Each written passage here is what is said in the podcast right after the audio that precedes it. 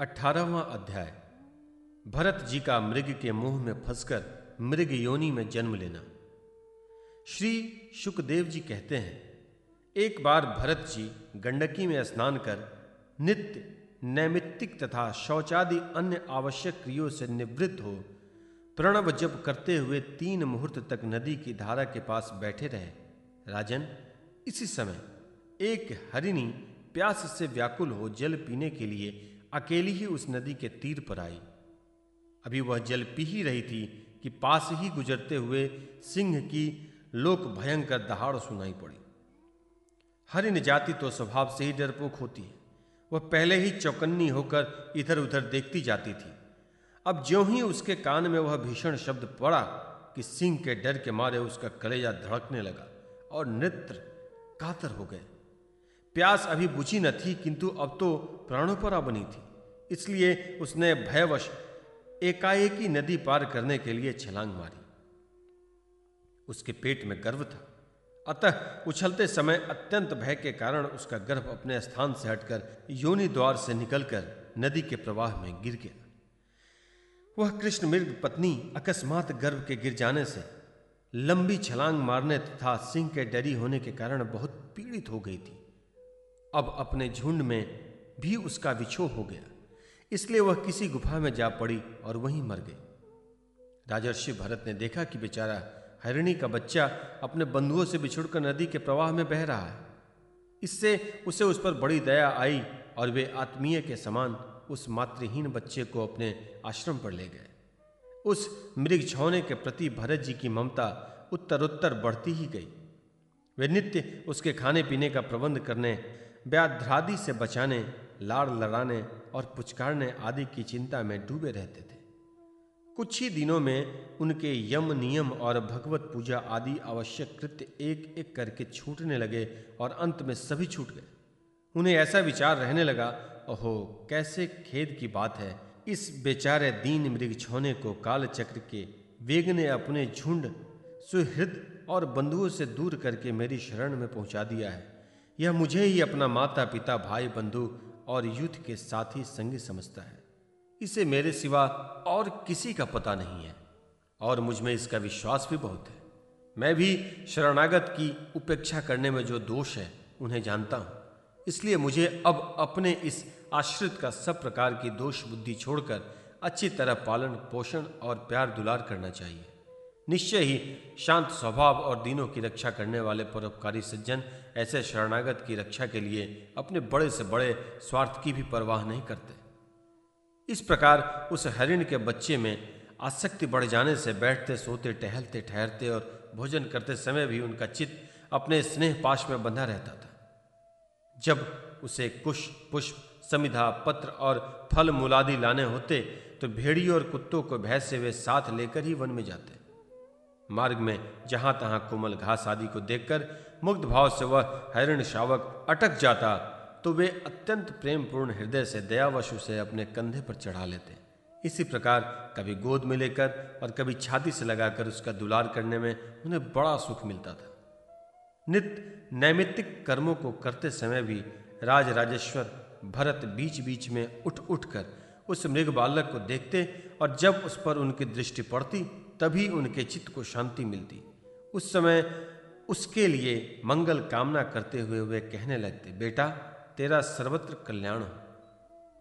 कभी यदि वह दिखाई न देता तो जिसका धन लुट गया हो, उस दीन मनुष्य के समान उनका चित्त अत्यंत उद्विग्न हो जाता और फिर वे उस हरिण के बच्चे के विरह से व्याकुल एवं संतप्त हो, करुणावश अत्यंत उत्कंठित और मोहाविष्ट हो जाते और शोकमग्न होकर इस प्रकार कहने लगते, अहो, क्या कहा जाए?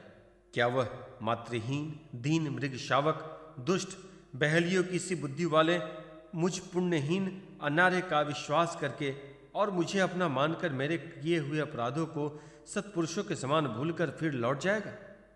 क्या मैं उसे फिर इस आश्रम के उपवन में भगवान की कृपा से सुरक्षित रहकर निर्विघ्न हरी हरी धूप चढ़ते देखूँगा?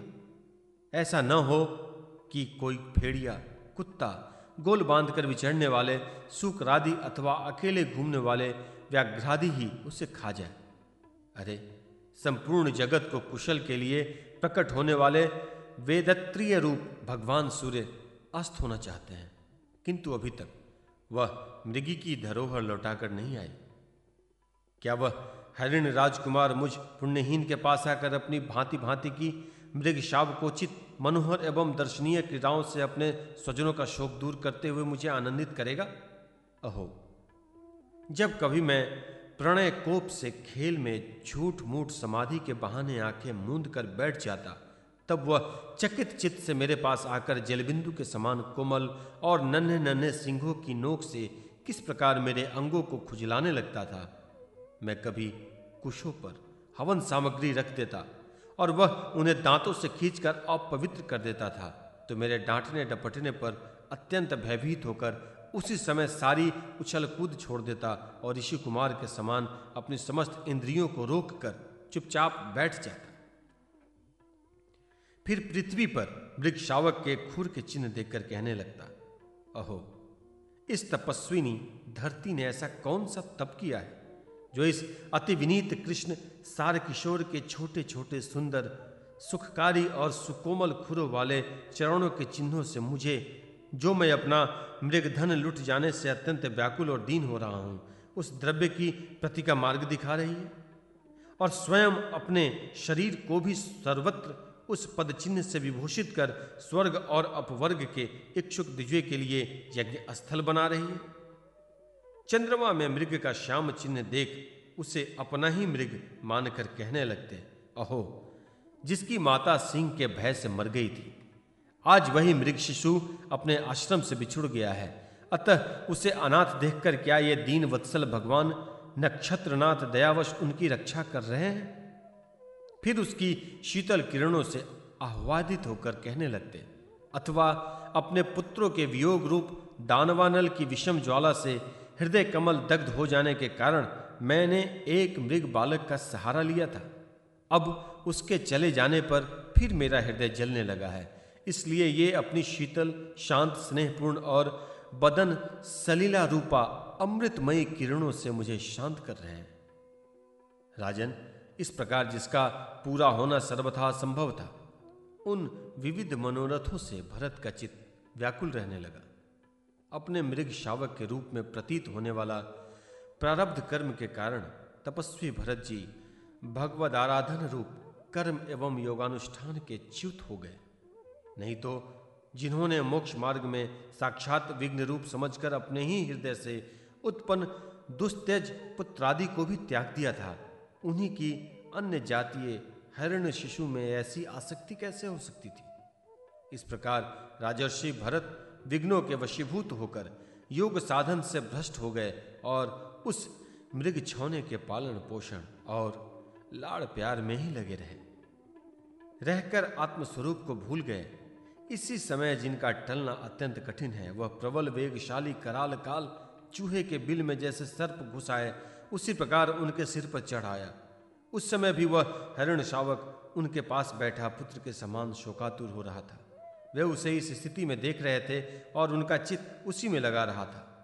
इस प्रकार की आसक्ति में ही मृग के साथ उनका शरीर भी छूट गया। तदंतर उन्हें अंतकाल की भावना के अनुसार अन्य साधारण पुरुषों के समान मृग शरीर ही मिला। किंतु उनकी साधना पूरी थी। इससे उनकी पूर्व जन्म की स्मृति नष्ट नहीं हुई। उस योनि में भी पूर्व जन्म की भगवद आराधना के प्रभाव से अपने मृग रूप होने का कारण जानकर वे अत्यंत पश्चाताप करते हुए कहने लगे, अहो, बड़े खेद की बात है। मैं संयमशील महानुभावों के मार्ग से पतित हो गया। मैंने तो धैर्यपूर्वक सब प्रकार की आसक्ति छोड़कर एकांत और पवित्र वन का आश्रय लिया था। वहाँ रहकर जिस चित्त को मैंने सर्वभूतात्मा श्री वासुदेव में निरंतर उन्हीं के गुणों, श्रवण, मनन और संकीर्तन करके तथा प्रत्येक पल को उन्हीं की आराधना और स्मरण आदि से सफल करके स्थिर भाव से पूर्णतया लगा दिया था। मुझ अज्ञानी का वही मन अकस्मात एक नन्हे से हरिण शिशु के पीछे अपने लक्ष्य से च्युत हो गया।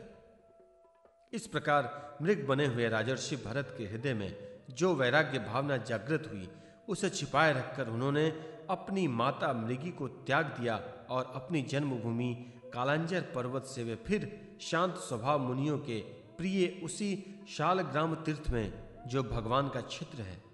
पुलस्य और पुलह ऋषि के आश्रम पर चले आए। वहाँ रहकर भी वे काल की प्रतीक्षा करने लगे। आसक्ति से उन्हें बड़ा भय लगने लगा था। बस अकेले रहकर वे सूखे पत्ते, घास और झाड़ियों द्वारा निर्वाह करते, मृग योनि की प्राप्त कराने वाले प्रारब्ध के क्षय की बाट देखते रहे।